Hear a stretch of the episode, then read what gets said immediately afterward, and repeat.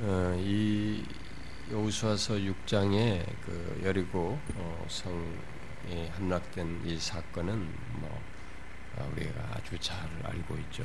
우리 어려서부터 교회 다닌 사람들은 뭐 주일학교 때부터 아, 많이 들었던 얘기고 아, 여러 어, 통로를 통해서 빈번하게 자주 듣는 얘기입니다. 참 전쟁 그 거기를 정복하게 하기 위해서 침묵으로 돌게 해서 그 땅을 어, 그 성을 정복하는 이 좀 특이한 사건이죠. 어, 우리들에게 어, 이런 얘기는 그래서 우리 모두에게 잘 익숙하게 알고 있는데 이런 그 여리고 성을 무너뜨린 이 이런 방식으로 하나님께서 적을 무찌르셨다라고 하는 이 성경의 기록은 어, 긍정적으로 어, 이제 소위 하나님을 믿는다고 하는 사람들이 이런 것을 이, 스토리를 긍정적으로 사용해서 어, 자기들의 환경을 도전하고 또 실제로 역사 속에서 어떤 적 대적들 어? 어 적을 무찌르는데 뭐 이런 것을 통해서 이기려고 했다든가 어, 예를 들어서 그, 그 예수님이 오시기 전에 어, 유대의 그 분파들 중에 막 그들이 그런 행동을 했다든가 막 이런 어, 사례들이 많아요. 그러니까 이것을 이런 스토리를 가지고 어, 하나님이 우리를 통해서 이렇게 정복하게 하실 것이다라고 말하면서 활용을 하기도 했죠. 그러나 또 반대로 아, 이런 여리고 정복 사건의 이 스토리를 가지고 잘못해 오용한 그런 사례도 많습니다. 아, 그 유럽에서 어, 저기 신대륙이죠 미, 미국 땅이 지금의 미국 땅이죠. 음, 어, 미국 땅을 이렇게 정보 어, 처음에 탐하고 정복하게 정복하는 과정에서 그 유럽 사람들이 그 지금의 현재 미국 땅을 이렇게 정복할 때이 여리고 성 이런 비유, 이 성의 이런 사건을 어, 가지고 어, 인디안들을 이렇게 몰살시킨다든가 예, 그 땅을 정복하는 것으로 이렇게 잘못 사용한 것도 있죠. 우리가 십자군 전쟁도 잘못된 예, 논리를 성경을 잘못 사용해 가지고 그렇게 해서 아주 역사 속에 치욕스런 잘못된 어, 그런 사건 전쟁도 일으킨 바가 있는데 이제 미국 할 때도 이제 그 미국 땅을 정복하는 과정에서 그 유럽의 사람들이 이 여리고의 스토리를 사용해서 어, 그들을 인디안들을 이렇게 대, 뭐 무찌르는 이런 일들을 하기도 하고 어, 또그 어, 아프리카의 그 사우스 아프리카도 이 유럽 사람들이 그 땅에 들어가서 자기들이 차지하지 않습니까? 그래서 지금은 이제 그, 음, 사우스 아프리카가 백인들이 주로 지배를 하고 했죠. 음, 지금도 막 그것 때문에 인종 문제가 있고 그런데 그때 그들이 그걸 저, 거기 땅을 하면서 그들을 흑인들과 적대할 때도 이런 여리고성의 이런 성경의 스토리를 사용했다고 하는 아, 그런 어, 얘기가 있어요. 그러니까 이 성경 구절을 이렇게 잘못 사용한 아, 그런 경우도 많이 있어요. 어쨌든 이것은 굉장히 유명한 얘기로 우리에게 지금 아, 사용되고 있습니다. 그러나 이제 우리가 아, 지금부터 어, 아, 앞에서부터 쭉 봐왔다시피 우리가 이 여리고 사건을 통해서 역시 주목해야 될 것은 내가 원하는 어떤 목적을 이루는 것, 뭐 그것을 위해서라기보다는 이렇게 하시는 하나님을 보아야 되고 이런 하나님에 의한 이런 하나님에 대한 믿음 속에서의 우리의 믿음의 신자의 체험이라고 하는 것이 어떤 것이어야 되느냐. 어? 아, 우리가 어떤 신비적인 체험을 주로 많이 생각을 요즘은 하고 있는데 신비주의적인 영향에 의해서 신자의 삶에 이게 하나님께서 말씀하신 것을 믿고 가는 가운데 진짜 여리고가 무너지는 어, 우리의 삶에 난제들이 있지만 미래가 있지만 그 믿음으로 가는 가운데 하나님께서 말씀하신 대로 우리의 삶에 이렇게 어, 여리고 성과 같은 문제와 이런 것들을 이렇게 어, 무너뜨리심으로 우리와 함께 행하시고 인생의 길을 여시는 어, 이런 사실 그런 신자의 체험이 우리 보편적으로 우리가 가지고 있어야 할 체험이라고 하는 것 네, 이것을 여기서 함께 좀 생각을 해보면 어, 좋을 것 같습니다. 자, 이 6장을 우리가 일단 세 등분으로 해서 봅시다. 먼저 1절부터 7절을 보게 되면 음? 자, 여리고 성을 이렇게 정복하는 것을 어떻게 정복하라는 것에 대한 하나님의 어, 지시가 아, 나오죠. 어, 구체적인 지시를 하시는데 자, 이스라엘이 마침내 그 약속했던 조상들에게 약속했던 그 땅, 약속된 땅에 들어와서 최초의 그 정복하는 그 땅을 정복하는 첫 번째 관문으로 부딪힌 이 고대 성 어, 여리고를 대면해서 정복하는 어, 사건입니다. 아, 이, 이 이제 첫 대면에서 이제 정복의 역사를 시작하는 이 마당에 아이들은 이제 저 견고한 성을 보면서 어떻게 하면 저 성을 어, 정복할까?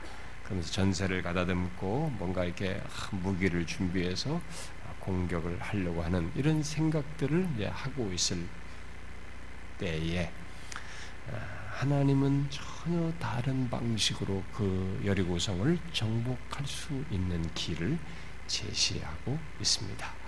아, 무기에 의해서가 아니라 아, 하나님의 말씀에 순종함으로 정복된다는 것을 가르치시는 아주 놀라운 사건이죠.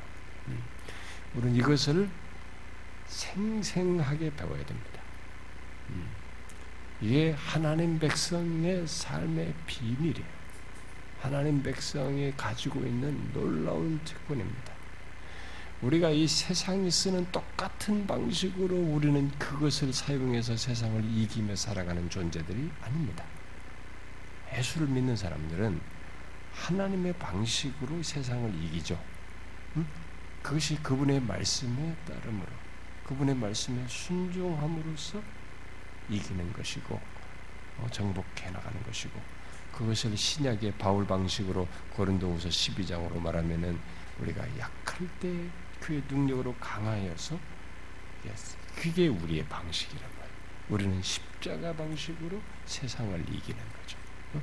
주님의 길을 뒤를 따름으로써 이기는 방식. 여기서는 지금 이제 그거죠. 하나님의 말씀에 무기가 아니라 순종함으로써 여리고성을 정복한다고 하는 것을 아, 가르쳐 주는 얘기입니다. 이 여리고성은 아, 사람들이 아, 살기 시작한 도시 가운데 가장 오래된 도시에 속한다고 공학적으로 지금 합니다. 그래서 뭐 우리는 지금 BC를 어디까지 인류가 산 시기가 어디까지냐라고 하는 그런 문제에 대해서 뭐 서로들 막 어, 세계 역사의 연도 계산에서 막 그렇게 하는 가운데 그런 연도 계산 속에 고고학적인 자료에 의해서 이 어, 그런 고고학적인 자료 계산 방식으로 BC 9천년이나 8천년 정도에 벌써 여기 살았다는 거예요. 그러니까 이제 그렇게 계산하면은 이제 세상 연대가 인류 시초 연대를 이게 계산하는 방식이 좀 이제 서로가 달라지고 이제 그렇게 되는데 어쨌든 그렇게 아주 인류가 살기 시작한 이 고대 근동의 거기 어, 거기서부터 이제 아담으로부터 살기 시작한 이 땅덩어리에 이 도시를 성을 형성해 가지고 살기 시작한 이 아주 오래된 도시 중에 하나가 이 여리고라는 것입니다. 어, 그러니까 굉장히 오래된 도시예요. 음. 아, 그래서 뭐 아주 큰 도시는 아닌데 아, 고학적인 자료에 보면 뭐 성이 이중 나중에 뒤에 시대에 또 이게 지었는지 아주 이중성벽으로까지 돼 있었다고 하는데 어쨌든 이렇게 어, 성이 뭐 이렇게 아주 큰 건 아니고 어, 뭐 아마 이 사이즈로 사람들이 공학적인 추측을 할 때 뭐 몇천 명이 아, 살 정도 성 안에 보통 이제 성을 사고 성 끼고 주변에 이제 또 사람들이 사람 도시를 아니 많이 거주들이 살죠. 근데 성에는 그렇게 어, 좀 살았던 것으로 어, 보여집니다. 어쨌든 이 성은 굉장히 오랫동안 있으면서 견고한 성으로 이렇게 자리매김하고 있었습니다. 자, 그래서 지금 이 성이 뭐 아직 전쟁도 시작 안 했는데 벌써 이스라엘 사람들로 인해서 그 막 문을 굳게 닫고 출입하는 자가 다 없이 하는 이게 만반의 준비를 다 하고 있는 이게 그래서 어 이제 저들의 공격을 대비하는 이런 모습을 여기서 보이고 있습니다. 자, 그런 이런 강력한 이제 이런 성벽을 가지고 있으니 뭐 전쟁 경험이 없는 이들이 막 무기를 막 갈고 닦고 해본들 이들이 무슨 skill이 있거든 능력이 있겠습니까만은 그래서 이 성을 무너뜨리는 것은 이들의 능력으로는 할 수 없는 정말 기적을 필요로 하는 어, 그런 조건에 있었죠. 그래서 하나님께서 여호수아에게 말씀을 하신 것입니다. 보라, 내가 여리고와 그 왕과 용사들을 내 손에 넘겨 주었으니 하나님께서 승리를 확답, 확당, 확답하여서 어, 말씀하시면서 하나님께서 그들을 그들에게 허락하실 것을 얘기를 하고 있습니다. 자, 그런데 음, 어, 이들이 이제 그것을 어, 떻게 어, 정복할까라고 했을 때 아마 여리고 사람들 입장에서는 음, 이뭐 쉽게 자기들 정복할 수 없던 성을 무너뜨릴 수 없을 거니까 문을 딱 잠그고 있고 자기 식량만 비축한 상태로 딱 있으면 이들이 뭐 밖에서는 뭐 방법이 없잖아요. 그러니까 덤비다가 하다가 지치면은 뭐 가겠지 하고 아마 그런 전략으로 이게 문을 견고하게 잠그고 애들이 아마 있었던 것으로 보이죠. 아, 그러나 하나님은 전혀 다른 방법을 아, 여기서 말씀하시면서 하나님에 의해서 이 성이 정복될 것을 시사하고 있죠. 어떤 방식으로 얘기합니까? 우리가 잘 알다시피 매일 성을 돌라는 것입니다. 아, 모든 군사들이 아, 성을 도는 건데 너희 모든 군사들이 앞서고 그 다음에 법계를 두고 어, 연합계를 두고 그 다음에 뒤에 또 다시 그 군사들이 따르는 방식으로 해가지고 매일 성을 한 바퀴씩 6일 동안 돌아라. 그리고 7일째는 일곱 바퀴를 돌아라. 그리고 어, 어, 그 제사장들은 어, 양강나팔을 어, 그때 불면서 어, 하고 예, 일곱째 날 일곱 바퀴 돌고 나서 그때 양강나팔을 불 때 백성들은 예, 큰 소리로 외쳐라. 큰 소리로 외쳐 부를 것이다. 그래야만 그 성벽이 무너질 것이다. 이렇게 아, 얘기를 하고 있습니다. 이런 방법을 하나님께서 구체적으로 얘기하십니다. 음, 자, 하나님께서 여기서 지금 강조하고 있는 것은 뭡니까? 전쟁을 해야 될 상황인데 이런 식으로 어, 전쟁을 임하도록 말씀하실 때 아, 이, 이런, 이렇게 전쟁을 해라. 전, 저 성을 정복하기 위해서 이런 행동을 해라.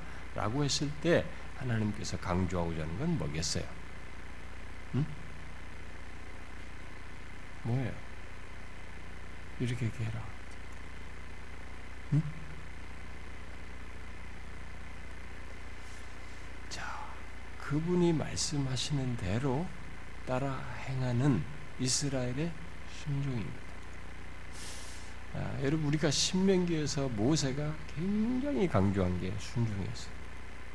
왜냐하면 이스라엘의 광야 역사 자체가 불순종과 거역으로 얼룩진 시간들이었잖아요. 그것이 그들에게 불행의 씨앗이 되었잖아요. 이제 새로운 삶의 환경에서의 새로운 삶의 방, 삶의 새로운 환경에서의 삶의 방식은 이제 더 이상 그런 것이 아니라 순종을 함으로써 그 첫 정복의 스타트부터 바로 그것을 하나님께서 지시하고 있는 것입니다. 그걸 강조하고 있죠. 응? 뭐예요? 진짜 순종이에요. 하, 그, 그 도는 것이잖아요. 어? 시킨데 너무 어이없어 보이는 이런 행동을 따라서 하는 것입니다. 한번 여러분 상상해 보십시오. 하나님의 여기서 이렇게 이렇게 음, 뒤에 보면은 말도 하지 않고 이렇게 도는 것인데 여러분 이게 이런 이렇게 하나님의 명령을 따라서 이게 도는 게 이게 쉬운 일이에요?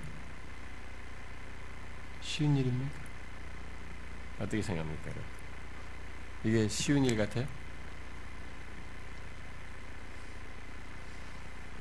음, 어떤 사람들은 아 이게 뭐야 이게 그러면서 그 이렇게 정복하면 정말 야 주워 먹기다 야 그냥 뭐 아무것도 아니다 이렇게 생각할지 모르겠어요. 여러분 이게 쉬운 겁니까?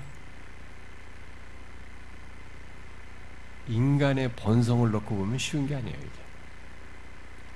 이렇게 무슨 전쟁에서 막 피나는 싸움을 하고 막 격렬한 투, 다툼을 하는 막 칼질을 하면서 이렇게 막 싸움을 하는 그런 면에서는 그런 것이 없다는 면에서는 쉽지만 우리 인간의 본성으로는 이런 순종의 방식을 통해서 정복하라고 하고 있기 때문에 그 순종을 드러내도록 하기 위해 제시된 방식은 우리로 하여금 순종하기 힘들게 하는 본성적으로 순종을 잘 하고 싶지 않게끔 하는 그런 지시사항이기도 해요. 입 다물고 도는 거거든 지금 이게. 이게 얼마나 이 군, 저기 저기 뭐야 광야에서 투덜이들 아닙니까 이 투덜이들. 이 투덜이들이 원망 불평 입에 달고 자기 조상들이 다 그래서 죽었던 사람들인데 이 투덜이들이 투덜을 다 하지 않고 있어야 그래야 된단 말이에요 이게. 그러니까 인간의 본성을 놓고 이게 얼마나 어려운 거예요. 과거의 광야 생활에 완전히 반대되는 행동을 요구하는 것입니다 그래서 이게 우리 인간의 본성을 놓고 보면은 이게 쉬운 게 아니에요. 어, 그냥 침묵으로 돌물어서 성벽을 무너뜨리고 적을 이긴다는 것 이것을 머릿속으로 그리면서 돈다고 생각하면 막 입이 가만히 못 있다고 중얼중얼하고 진짜 이게 뭐야 우리 바보짓 아니야 말이야. 얼마든지 그렇게 했어요. 그러니까 예수 믿다가도 우리도 가끔 생각 야 이렇게 해서 무슨 하나님이 일한다는 거냐? 무슨 정말 이렇게 해서 예수 믿는데 이렇게 하면서 하나님이 살려주신대? 이러면서 우리가 신앙생활 하는 거야? 뭐 이렇게 한다고 하나님이 우리가 밥 먹여주냐? 이렇게 하면서 하나님께서 진짜 우리를 구원하시는 거야? 우리가 생각해볼 때 너무 어이가 없어 보여가지고 입이 투닥투닥 중얼거린다고 우리가 그렇잖아요 여러분 그거예요 여러분 그걸 지금 시키는 거예요 그거 하지 말라는 거예요 하나님이 붙였다 주겠다고 한 것이거든요. 주겠다고 하시는 하나님을 믿고 그, 그 믿음의 순종을 전적으로 해보라는 거죠. 말하지 말고. 우리가요, 음, 믿음의 순종을 이렇게 잘 못하게 하는 믿음의 순종의 그 과정에서 이게 실패하는 것 중에 하나가 이 우리의 생각에 이렇게 해도 되는가라는 것에 대한 이 합리적으로나 여러 가지 인간의 경험색이나 보편적인 우리들의 가치라든가 이런 것에서 그런 것으로 볼 때 그런 것을 볼 때 안 맞아 보이기 때문에 내 생각이 있어서 막 자꾸 입이 열린다고 투덜대면서 그걸 스톱시키는 거예요. 그러면서 매일 말없이 성벽을 돌라는 것입니다. 한 바퀴 자, 가 서 또, 또, 돌고 이제 가서 자기 진영 갔다 저녁이 되면 자. 자, 우리가 스토리로 익숙하게 알아서 이걸 쉽게 싹 지나가지만 생각을 해보세요. 이 성을 지금 무찔르는데 일주일을 이렇게 하고 있는 거예요. 다른 것도 안 해. 그럼 일주일이 얼마나 무례해 보입니까? 야, 저 정복하려면 말이야. 뭔가 막 격렬하고 뭔가 있어야 될 것 같은데 어? 그게 아니고 돌고 와가지고 뭐 다른 거 안 하고 그러다가 저녁에 자는 거예요. 또 아침 일찍 일어나서 돌고 하루 이틀 3일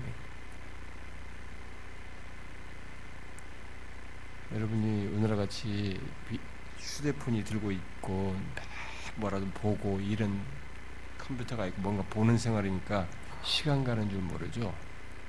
예, 땡볕에 다 힘들서 이거 텐트 치고 이렇게 해가지고 하는 일 없이 이렇게 한 바퀴 하고 나머지는 가만히 있어 보세요. 야, 힘듭니다. 굉장히 힘들 수 있어요. 아주 지루하다고 생각할 수 있습니다. 진짜 이게 뭐냐고 말이지. 그 나머지 시간이 여러분 무슨 뭐 스케이트 탈 때는 막 0.01초가 막 진짜 아깝고 막 그렇지만은 아무것도 안 하고 있을 때는 이게 시간이 왜 이렇게 안 가는지 모릅니다.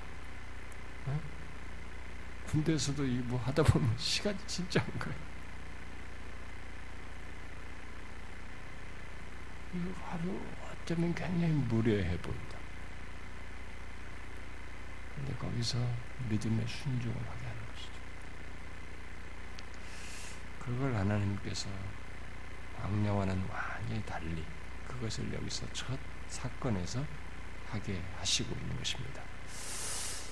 인간적으로 보면 하나님께서 말씀하신 이런 것들이 다 이해가 되지 않고 어, 뭐 합리적이지도 않은 것처럼 어, 보입니다.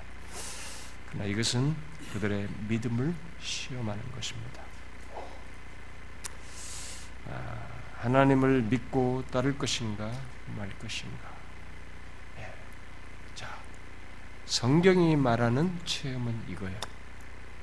믿고 도는 가운데 하나님께서 나에게 이 부딪힌 현안인 내 인생에 통과해야 할 이 문제를 하나님께서 무너뜨리시는 것입니다. 그렇게 하실 것을 믿고 가는 거예요. 기독교 신앙에서의 체험이라고 하는 것은 어? 제가 배교석에서도 얘기했지만은 어? 약할 때 강함 되시는 것을 경험하는 것이 기독교가 가져야 할 체험이고 뭐 기도 속에서 뭐 하나님의 신비스러운 체험도 하면은 좋죠. 그런 하나님을 또 진짜 만나 배우는 그런 놀라운 체험하는 것도 좋죠. 근데 그런 것은 사건적이고 special 매일 할 수 없잖아요.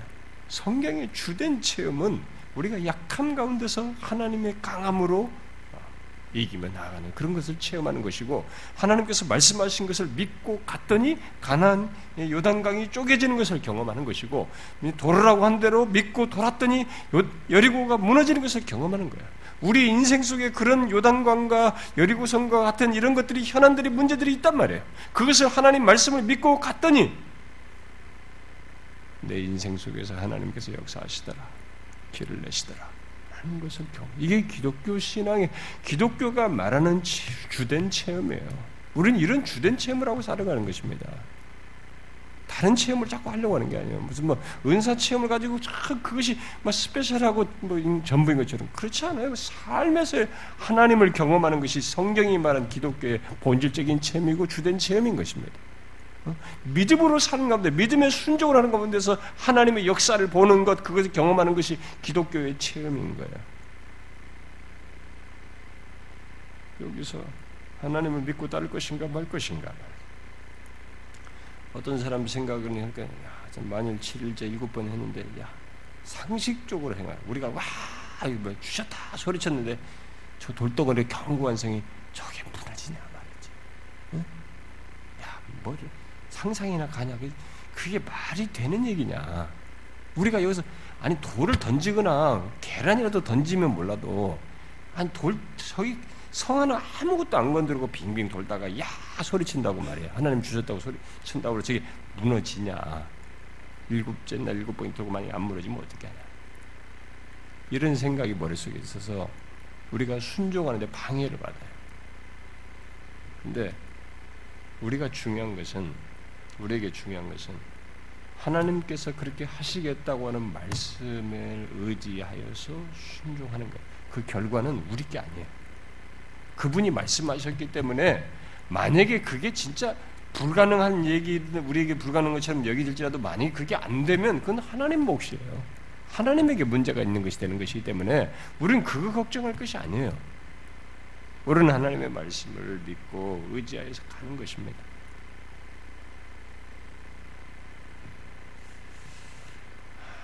하나님을 믿고 행하기만 하면 우리는 실제로 하나님 역사하시는 것을 어, 경험하게 되는 거죠. 아, 여리고 사람들이 볼 때도 웃겼을 거예요.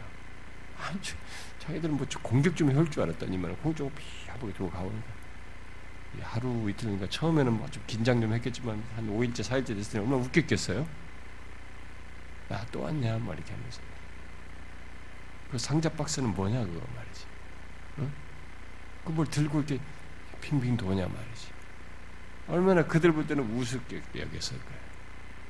이들의 하는 순종이 우습게 여겨지는 거죠. 똑같습니다. 예수 믿는 사람이 하나님의 말씀을 믿고 순종하는 것은 하나님의 말씀을 믿으면서 가는 것은 세상 사람들이 볼 때는 웃기는 얘기예요. 합리적으로도 봐도 이게 말이 안 되는 거거든. 아, 진짜 당신 뭐 하는 거야? 그런 걸 믿냐 말이지. 이 여리고 사람들이 이스라엘 사람들 빙빙 도는 이스라엘 사람들 보는 거와 똑같이 보는 거죠. 웃긴다 니네. 우리를 이해를 못합니다. 그래서 삶의 방식이 달라요. 그래서 처음부터 하나님은 너희들은 다른 방식으로 이것이 되는 것을 경험하게 하겠다. 이게 여리구성 사건이에요. 이게 하나님의 백성들의 삶의 방식이 이런 것이다라는 것을 보이겠다는 것이죠.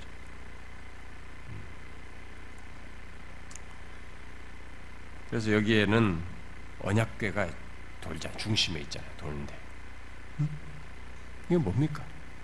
여기에 이, 이 일은 하나님이 중심에 계시다는 겁니다. 하나님께서 이 행군의 주도자이시다. 그것을 주도하고 계시다는 것을 보여주는 것이죠. 그, 우리는 그거 믿고 가는 거예요. 하나님이 하시겠다.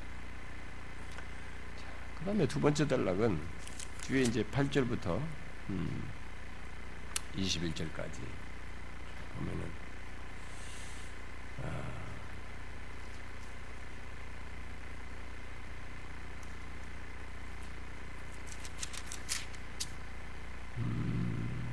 이제 주님의 그 말씀대로 이제 공격하는 거죠. 예루고성 마침내 이제 공격하는 것입니다. 자, 하나님께서 지시하신 대로 이스라엘은 제사장들의 나팔 소리와 아, 백성들의 군사들의 침묵 속에서 행진을 하게 되죠. 음, 뭐 나팔 소리는 양국 나팔 소리는 이제 하나님의 임재를 뭐 상징하기도 하고 음, 보통 이제 전쟁을 준비하기 위해서 어, 보통 나팔을 불잖아요. 그러니까 전쟁의 준비가 되었다는 것을 상징하기도 하게 하겠습니다. 아, 이미 저들은 지금 뭔지 모르지만 이미 하나님은 여기 여호와의 군대 장관으로서 계신 하나님께서 처음 임하셨을 때부터 얘기했지만은 전쟁이 하나님께서 임재 가운데 이미 진행하고 있는 거예요. 준비되어 있는 것입니다. 하나님은 이미 준비 다 되어 있어요. 사람들은 지금 이게 뭔가 하지만은 하나님은 하시고 있어요. 그 가운데서. 자, 백성들은 침묵 속에서 어, 사실상 이렇게 침묵 속에서 돌지만 어, 하나님이 그 가운데 임재 그 가운데 그성 언약궤를 끼고 도는 가운데서 어, 일종의 거룩한 예식을 침묵 속에서 행하고 있는 것이기도 하죠. 자, 그래서 이스라엘은 이제 마지막 날, 음? 일곱째 날 외치는 거죠. 어? 승리를 어, 말씀하신 것을 믿고 외치는 거죠. 예, 여호와께서 우리에게 주셨다. 라고 하면서 외치게 되죠. 마지막 날에. 음. 자, 근데 이, 이 과정에서 백성들의 관심을 한번 생각해 봐요, 여러분. 이렇게 도는 가운데서. 백성들은 지금 돌면서 모, 모든 관심이 주로 그들의 관심은 뭐겠어요? 야, 진짜 성벽이 무너지는가? 성벽이 무너지는 순간 말이지. 야, 정말 저게 무너지지. 저게 어떻게 무너질까? 이 성벽 무너지는 것에 이들의 모든 관심이 쏠렸겠죠. 그런데 잘 보시면 이 얘기가 계속 이 기록자가 전개를 하면서 무너지는 순간에 대한 무너지는 장면, 이 순간에 대해서는 별로 기록을 잘 안 해요. 그래서 그것을 크게 다루질 않습니다. 여러분들 보시면은 어, 이 성벽이 무너지는 순간에 대한 기록이 어, 20절에 간단하게 기록되고 있어요. 어, 예, 보면 20절에 보니까 백성들이 외치고 제사장들이 나팔 불매 백성이 나팔을 소리 들 때 크게 질러 외치니 성벽이 무너져 내린지라 이게 전부예요. 이게 무너지는 게 얼마나 장관이고 멋져요. 놀라운 순간 이, 이, 이 순간의 최고의 절정 같은 것 아닙니까? 어떤 면에서 보면은 아, 이 사건의 절정인데 성벽이 무너지면 와 어떻게 무너지 이게 관심사니 그걸 좀 장황해야 되잖아요. 이 기록자는 좀 거기에 관심 있는 게 아니에요. 사람들은 백성들은 아마 거기에 관심이 가 있을지 모르지만 기록자는 성벽이 무너지는 순간을 그렇게 중요시 여기지 않고 있습니다. 그것은 간단하게 기록하고 있습니다. 아, 그것은 여리고 성을 이렇게 정복하는 것이 이미 이 정복하는 이 문제는 첫째 날에 주어졌어요. 하나님께서 그렇게 아, 돌면서 하시겠다고. 그러니까 이미 첫째 날 돌 때부터 이것은 거의 확정된 것입니다. 그래서 결국은 여기 이 기록자가 이런 사건을 계속 기록하면서 전개되는 과정을 쫙 상세히 하면서 강조하자는 건 뭐겠어요? 무너지는 순간 그게 아니라 뭐겠어요? 이 모든 일을 하나님께서 하시고 계신다. 하나님께 초점이 있어요. 여러분 성경은 항상 초점이 거기가 있어요. 음? 하나님께서 이 모든 일을 행하고 계신다는 것입니다. 그래서 여기 여리구성 정복은 처음부터 끝까지 자 하나님이 말씀하시고 진행하시고 그래서 하나님 말씀대로 되는 것을 가르쳐 주는 거예요. 처음부터 끝까지 하나님의 사역으로서 얘기하고 있는 것입니다. 여리고서 이 무너진 사건 속에서 우리가 주목할 내용은 바로 그거예요. 다른 것이 아니라 우리는 항상 그렇잖아요. 하나님 뭐 기도, 뭐, 뭐 하나님 이게 원하는 것을 빨리 그 결과가 어떻게 되는가 이 결과 이 그 장면이 최고로 관심거리고 그것만 몰입하려고 하고 거기에 관심이 있잖아요. 근데 하나님은 그게 아니에요. 우리로 하여금 이 과정 속에서 처음부터 끝까지 이 모든 걸 주도하시는 하나님을 우리가 보기를 원하셔요. 그리고 그것을 인정하기를 원하셔요. 그리고 그분을 찬양하기를 원하셔요. 그분께 감사하기를 원하셔요.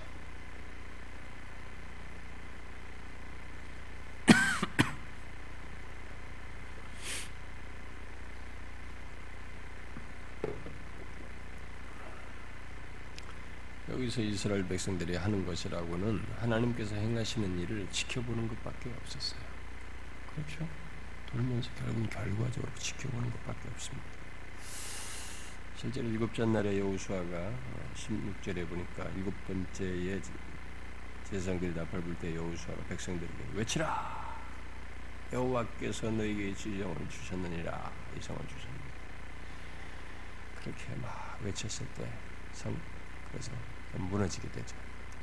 그러면서 성과 성 안에 있는 모든 것을 진멸될 것이. 성 안에 있는 모든 것은 다 진멸. 여호와께 온전히 바치되 기생납과 그 집에 동거하는 자는 모두 살려줘라. 이 얘기를 합니다. 자 여기서 성과 성 안에 있는 모든 것을 어, 다 진멸하는 것을 말씀하시면서 어, 그렇게 선포됐기 때문에 하나님께 제물로 드려야 한다는 이 명령을 이렇게 함께 하고 있는데요. 어, 이제 이제 하나님께서 어, 이제 이 모든 것을 이렇게 다 그들에게 이제 주어서 진멸하도록 이렇게 하시는 건데 사실은 이제 이미 하나님께서 이들을 두렵게 하셨기 때문에 사실 이스라엘 사람들은 쉽게 무너진 상태에서 쳐들어가 가지고 모든 것을 다 거기면 짐승이며 뭐 이렇게 사람들을 다 죽이는 어? 기생납 가정 빼고는 다 죽이는 그 일을 뭐 쉽게 할 수 있었을 것입니다. 아, 그러나 이 하나님을 신뢰 믿고 어, 믿었던 이 기생남은 거기서 진멸해서 어, 제외되게 되죠. 자, 그러면서 이 가운데서 이제 얻어지는 금, 은, 뭐 동철 기구들 이런 것은 이제 하나님께 구별해서 여호와의 곳간에 두는. 그래서 다음에 성소 쓸 때 구별을 떼서 쓰려고 하는 것이죠. 음? 어, 그 하나님의 성소에서 거룩하게 사용하기 위해서 그것들은 구별시키고 있는 것입니다. 자, 여기서 랍의 가족이 산 것은 뭐예요? 어, 궁극적인 이유가 뭡니까? 뭐 지난번에 우리 랍 배웠을 때 다 얘기했습니다만, 랍의 가족이 살게 된 것은 궁극적인 이유는 어, 여기 보니까 뭐 우리 사자들을 그가 숨겨줬기 때문이다. 그와 약속을 했기 때문이다 라고 하지만은 결국 궁극적인 이유는 뭐예요? 이들이 하나님을 믿은 것이죠. 그게 결정적인 아, 이유죠. 그래서 히브리서에서도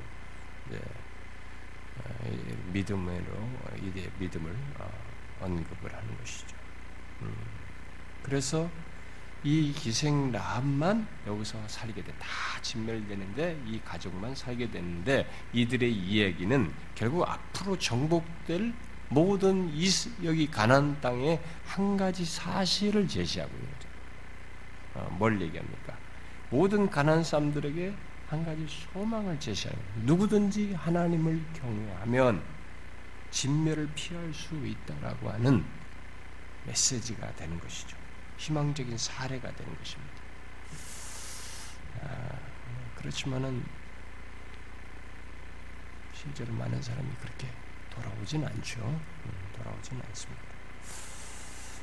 자, 하나님께서 가난 사람을 진멸하라고 여기서 하셨는 네, 진멸하도록 하셨는데 아, 여러분 그 예, 여기서 시작해서 가난으로 계속 이제 진멸해 나가는데 이거 진멸하라고 하는 가난을 이렇게 다 진멸시키는 이들 빼고는 다 죽이잖아요. 뭐, 뭐, 뭐 거기 있는 짐승이 다 죽이게 되는데 이렇게 진멸하라고 하신 것은 어, 무슨 이유 때문이에요? 이미 지난번에 다 얘기했는데 왜 이들을 가난 사람들 진멸하니까 예수를 모르는 사람들은 이런 내용에 대해서 하나님이 아주 폭정적이고 공평치 않고 공의롭지 않고 뭐 어떻다고 막 아, 음, 이런 사실에 대해서 아, 비판을 하죠. 어, 왜, 왜 그래요? 응? 예. 1차적으로는 이미 아, 이들의 죄가 찼죠. 하늘을 찌를 정도로 이들의 죄가 찼기 때문이고, 그래서 하나님은 430년 동안이나 기다렸던 것이고, 아무리 저 족속의 죄가 차기까지 그들을 유보하셨죠. 아브라함이 얘기하실 때 430년이 그 지나 그랬고 예, 그런 상태에서 죄가 찬 상태에서 그들에 대해서 그 죄에 대해서 심판을 행하시는 것이죠. 동시에 이것은 하나님의 심판 행위예요. 음? 심판으로 사는 것인데 아, 이런 심판을 통해서 동시에 이스라엘 백성들을 보호하기 위함이기도 합니다. 한편으로는 이들의 죄가 차서 이 죄에 대해서 하나님의 심판하지만 항상 하나님의 심판의 이면에는 자기 백성을 보호하는 것이 맞물려 있어요. 항상 이게 맞물려 있습니다. 그걸 우리가 두 가지를 함께 생각해야 되는 것입니다. 그래서 이거 이들을 보호하려고 하는 것이죠. 특별히 이들의 죄로부터 응? 어, 네. 이스라엘 백성들 자체를 그 땅에서 보호한다는 의미도 있겠지만 이제 그들을 진멸함으로써 그들의 죄의 영향으로부터의 보호하는 것도 포함되어 있었던 것입니다. 그래서 이미 아, 모세가 신명기에서 이 얘기 했잖아요. 한번 다시 한번 읽어봅시다. 신명기 20장.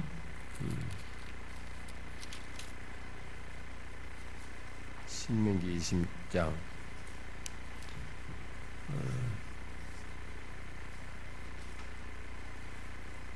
16절부터 18절 16절부터 18절 자, 한번 읽어봅시다. 시작.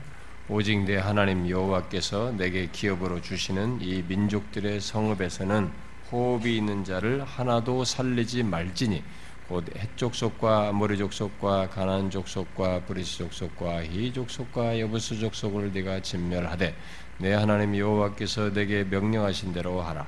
이는 그들이 그 신들에게 행하는 모든 가증한 일을 너희에게 가르쳐 본받게 하여 너희가 너희의 하나님 여호와께 범죄하게 할까 함이라.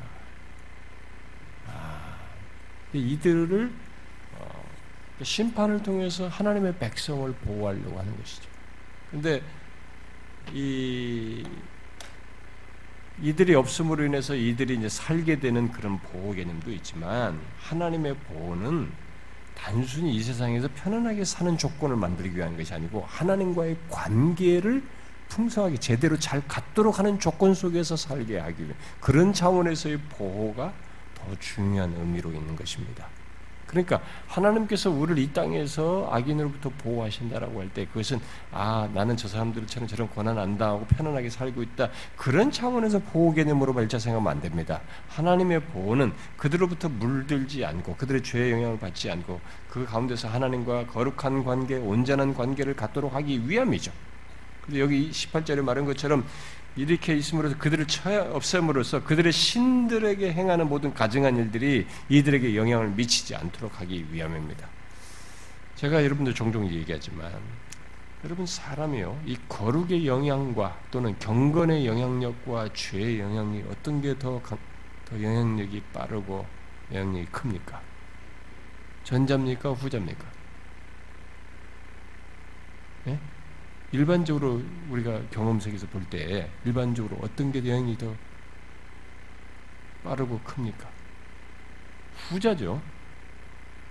여러분 우리가 거룩의 영향은 빨리 되지도 않을 뿐만 아니라 이건 정말 힘들어요. 그러면 전인격이 움직여야 된다. 이게. 그런데 이 죄의 영향력은 그냥 조금만 마음만 탁 열으면 감정적인 동조만 해주고 그냥 거기서 살짝 받아주기만 하면 되는 거예요. 영이 금방 되죠. 그걸 그래서 이들을 보호하기 위함이에요. 지금 여기서. 자, 이게요. 우리들의 인생 경험 속에서도 여러분들이 이제 보다시피 아, 죄악의 영향에 예, 우리가 아, 경건의 영향보다 아, 죄 경건의 영향으로 죄를 정결케 하는 것보다 이 죄가 경건을 타락시키는 그 영향력이 더 빠르고 강해요. 음, 참 강합니다. 그래서 성경에 왜 악한 친구를 사귀지 말라 이런 말까지 했느냐 이런 개념이에요. 그 이방인으로 인해서 영향을 죄 영향을 미치는 것처럼 그런 영향을 미치는 것 확실히 빠릅니다. 내가 그에게 영향을 거룩한 영향을 미치는 데는 상당히 어려워요. 시간을 요하고 그 사람의 진실한 바람에. 근데 이건 뭐, 그 쳐다보기만 해도 내가 마음에 동료가 일어나는 게 죄예요. 한번 관심만 살짝 보였는데도 이렇게 거기서 딱 동료가 일어나서 마음에 동료가 일어나 욕구가 충동이 일어나는 것이 죄인 것입니다. 그래서 하나님은 그들을 보호하기 위해서 것이 심판이면서 그런 차원에서의 보호 개념이 이스라엘 하나님 백성에 대한 보호 개념이 있는 것입니다. 다음에 이제 어, 마지막 단락인데요. 이제 22절부터 27절에 이제 그 다 정복을 하고 난 다음, 음? 정복하고 난 다음에 어, 그이 22절에서 여리고성이 다 무너지고 정복된 그 내용 이 내용 다음에 곧바로 이 기생 라합의 이 안전에 대해서 어, 이 얘기를 하고 있습니다. 어, 바로 그 얘기하죠. 음, 이 기생 라합의 안전에 대해서 얘기합니다. 어, 비록 그가 라합의 기생이었지만은 어, 그녀의 믿음을 하나님께서 어, 그 믿음을 보셨던 거죠. 그래서 정탐꾼과의 약속을 그대로 지켜서 어, 보호해줘. 자비를 베푸시는 것을 여기서 나타내 주고 있습니다. 그래서 하나님께서 기생 라합을 구원하신 것은 어, 예, 어떻게 보면은 우리는 이제 익숙해 있어서 이렇게 보지만은 이게 현장으로 들어간다 생각하면은 그 역사적인 현장 그 상황에서 보고 또 그 당사자 입장으로 들어가 보면 이게 너무 극적이에요. 마치 그냥 예수님의 비유로 말하자면 그 잃어버린 한 마리 양을 막 골짜기에서 건져 올리는 것 같은 어? 그양 내번 양한 마리를 찾는 것 같은 찾아낸 것처럼 아, 보이는 뭐 이런 아주 정말 극적인 장면이죠. 온 보세요, 온 성이 다 멸망했어, 다 진멸됐어. 짐승이고 뭐고 사람 다 진멸했어. 거기에 이 가정만 살았어. 얼마나 극적입니까? 아, 너무 놀라운 장면이죠. 엄청난 구원의 경험입니다. 그것은 바로 여호와를 믿음으로 하나님을 믿음으로 믿게 되는 것입니다. 믿음으로 얻게 됩니다. 자, 여리고성이 정복된 뒤에 여호수아는 이제 그 이제 이 정복 얘기 다 아, 이들의 구원 얘기 다음에 예, 여호수아 뒤에서 하는 얘기가 있죠. 아, 이 성을 일으켜 다시 세우겠다고 하는 사람에게 저주를 선언합니다. 여우수아가 왜 이런 일을 했는지 잘 모르겠죠, 여러분들은? 음? 여우수아가 그때 맹세하였죠. 음, 누구든지 일어나서 이 여리고성을 건축하는 자는 여호와 앞에서 저주를 받을 것이라. 그 기초를 쌓을 때 그의 맏아들일 것이고 그 문을 세울 때 그의 막내 아들일 것이다. 이렇게 얘기를 했습니다. 뭐 왜 이런 얘기를 했을까? 여호수아가 무슨 열심이 있어서 이런 얘기를 했을까? 뭐 우리는 뭐 궁금하기도 합니다. 아, 이 말이 여기 여리고 땅에 사는 것을 저주한 게 아니죠. 여기 성을 건축하는 자예요. 그 기초를 쌓는 것입니다. 예. 그러니까 결국 뭐예요? 이 성읍을 다시 세워 요새화하는 것이죠. 그것을 지금 어, 저주하고 있습니다. 어, 왜 이런 길을 예, 재건에 대해서 저주를 했을까요? 여호수아가 어, 뭐 우리는 상상을 좀 해볼 수는 있겠죠. 근데 가능한 상상은 일단 이곳은 지금 하나님의 심판을 통해서 받쳐졌어요. 하나님의 심판을 통해서 하나님께 바쳐진 곳으로서 하나님께서 행하신 것을 증거하기 위한 막 그런 어, 증거 정복이 어떤 첫 열매로서 하나님의 승리를 기념하는 장소로서 간직하려고 하는 뭐 그런 열심에서 그랬다고 볼 수도 있겠고 어, 또뭐 이스라엘에게는 어, 예, 어떤 교훈을 주는 거죠. 이 이스라엘에게 있어서 야 전쟁이 어땠느냐? 우리가 여기서 분명히 봤지. 전쟁과 관련해서 이 폐허간 여리고성을 너희들이 기억하지. 너희 이것을 볼 때마다 전쟁의 승패는 어떠냐? 인간의 잘남으로 되느냐? 하나님의 백성들에게서 전쟁의 승패는 어디로부터 오는가? 바로 하나님으로부터 오지 않는가? 하나님께서 함께 하실 때 승리하는 것이 아닌가? 어? 아무리 말한들 뭐겠어요? 이걸 보면 생생하게 이제 기억할 일 아니겠습니까? 그 폐허가 뭐 거기다 건물 지어놓으면 또 망각할 수도 있는데 이 폐허가 된 상태를 그 조건을 볼 때 그들은 더 생생하게 하나님이 우리가 돌기만 했을 때 무너뜨렸다. 이 전체 전쟁의 승패는 정말 하나님이 주시는 것이다.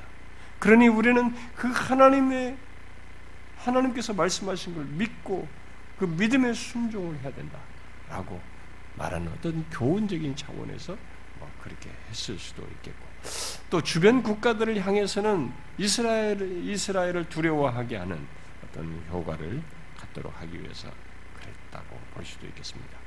또 이면적으로 이런 것도 있겠죠. 이스라엘에게 경고가 되기도 하는 거죠.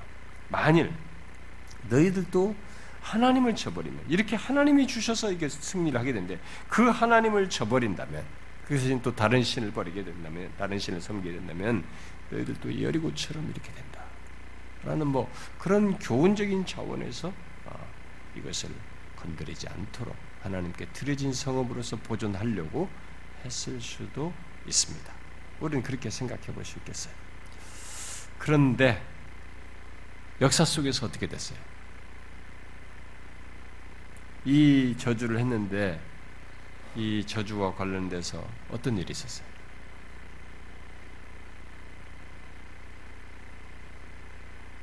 혹시 아시는 분? 이렇게 저주를 했잖아요. 응? 네? 음, 오, 놀랍네요. 음. 한번 봅시다, 우리. 아, 열왕기 열왕기 상 열왕기 상이죠.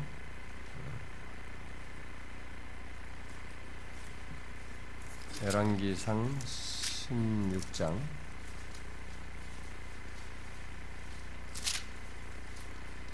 자, 열왕기상 16장 34절 545페이지 16절 한번 읽어봅시다. 시작. 그 시대에 베델 사람 히엘이 여리고를 건축하였는데 그가 그 터를 쌓을 때에 맏아들 아비람을 잃었고 그 성문을 세울 때에 막내 아들 수굽을 잃었으니 여호와께서 눈의 아들 여호수아를 통하여 하신 말씀과 같이 되었더라. 아합, 시대 때죠. 아합왕 때. 이 저주가 그대로 이루어졌어요. 자, 여러분 이렇게 역사를 통해서 이런 사건이 기록된 걸 통해서 우리가 생각해 보는 겁니다. 이렇게 항상 하나님의 말씀을 잊고 무시하는 사람이 있어요. 샘플이에요, 지금 이것은 이 기록은.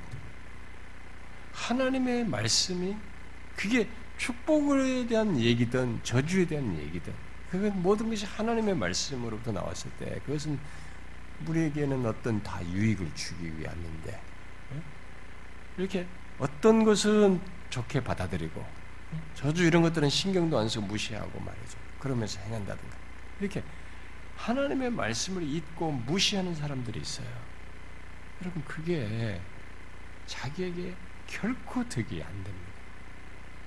왜냐하면 하나님의 말씀은 절대 로 거짓이 없어요. 그냥 허공을 치는 바가 없습니다. 이사에서 말씀대로 하나님의 입으로부터 나온 것은 반드시 성취된 거죠. 열매를 맺는 것입니다. 어? 결과를 가져오는 것이죠. 그래서 여기에 기록된 말씀들 중에 성취 안 될 말씀은 하나도 없어요. 다 성취됩니다. 우리는 그 사실을 확고하게 믿어야 하는 것이죠.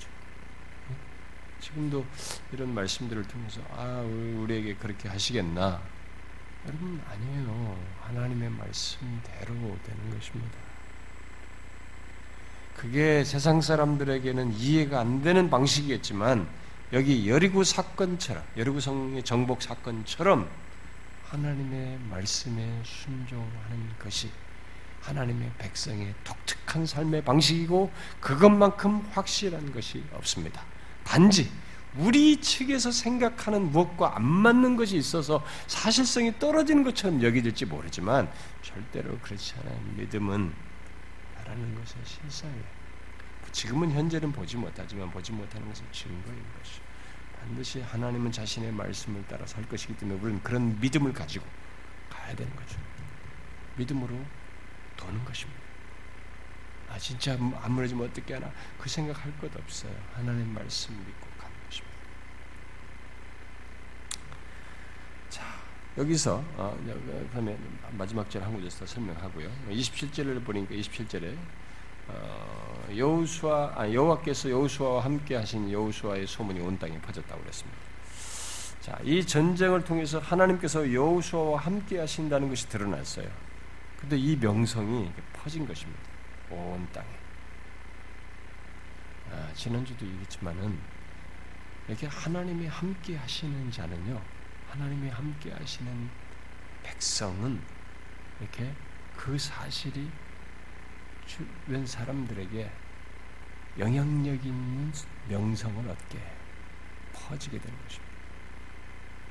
그러니까 우리들이 만드는 영향력, 우리들이 만드는 명성과 소문이 아니라 오늘날 우리들은 인간들이 만들어요. 우리들이 막 우리들이 입술로 선전하는데 그게 아니라 하나님이 우리 가운데 계셔서 우리와 함께 하셔서 일하심으로 인한 명성과 소문이 오늘날 우리들의 기독교에는 예수 믿는 사람들에게는 이게 필요한 것입니다. 하나님이 함께 하셔서 일하심으로 인해서 생겨나는 명성과 소문을 필요로 합니다. 그동안 우리는 인간들이 만들어낸 소문에 사람들이 식상한 거죠. 속은 겁니다. 그러니까 교회를 욕하는 일이 발생하고 있는데 그게 아니라 우리는 여기처럼 여호수아와 함께 하신 것이 이 온 땅의 소문이 명성이 예, 그들에게 드러난 것처럼 하나님이 함께 하심으로 하나님이 우리 가정에 하나님께서 나의 삶 속에 우리 교회 조국 교회에 함께 하심으로써 그 그의 결국 이 명성이 소문이 세상에 퍼져야 하는 것이죠. 그게 우리에게 필요합니다. 자 여기서 이제 한 가지만 마지막 이 얘기만 덧붙이고 어, 넘어가도록 합니다. 음, 이, 이 여호수아서 6장에서 어, 우리는 그 여리고성을 시작으로 해서 우리 아까 신명기도 읽었습니다만은 여호와의 심판을 받아야 했던 이 가나안 땅의 모든 사람들이 여호와께 바쳐진 것을 보게 됩니다. 여기 보니까 이거 건드리지 마라. 하나님께 바친 것이다. 이렇게요. 어. 일단은 하나님이 정복하신 가운데서 하나님이 이, 이 심판을 행하시는 가운데 이 모든 가나안 땅은 하나님께 바쳐진 것으로 언급을 하고 있습니다. 아, 심판을 통해서 하나님께 바쳐졌다는 것입니다. 그래서 예, 이 땅의 주민들은 모두 진멸되게 됩니다. 심판을 받는 거죠. 죄에 대해서 심판을 받아 진멸되게 됩니다. 그리고 실제로 이 여르구 성읍을 보게 되면 여르구 성의 모든 사람들이 진멸되고 그, 아, 뭐, 그 불타게 되죠. 자, 이것은 어, 죄악된 이 세상에 대한 어떤 어, 예표라고 생각할 수 있겠습니다. 오늘날 이 세상 또한 하나님의 심판으로 그에게 바쳐져 앞으로 장차 바쳐지게 될 것입니다. 이 죄악된 세상은 하나님의 심판에 의해서 바쳐지게 됩니다. 최종적으로 자, 그 가운데 심판으로 바쳐지게 될 이 세상 조건에서 그 가운데서 살 수 있는 길이 딱 하나 있습니다. 그게 뭐예요? 랍과 같은 것입니다. 오직 예수 그리스도를 믿음으로.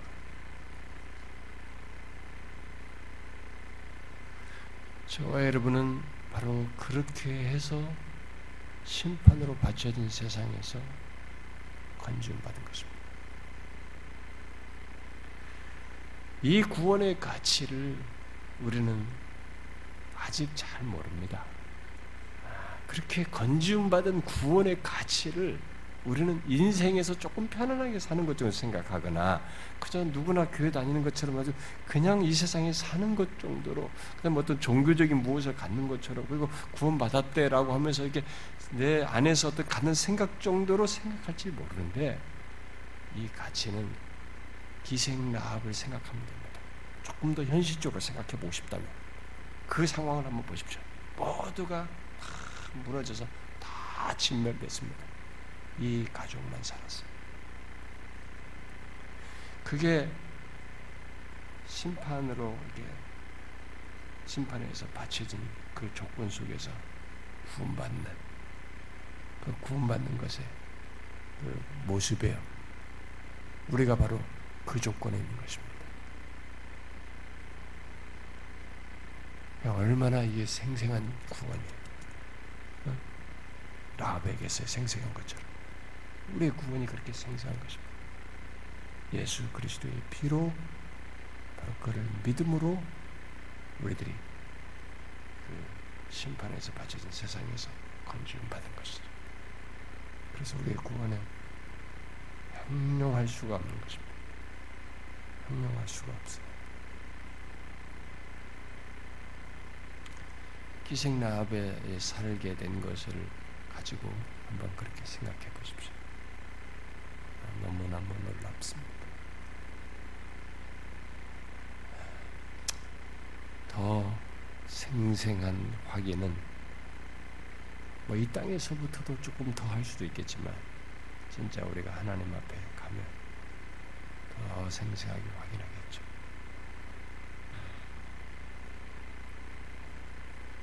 여러분은 이런 사실을 좀 감지하고 있습니까?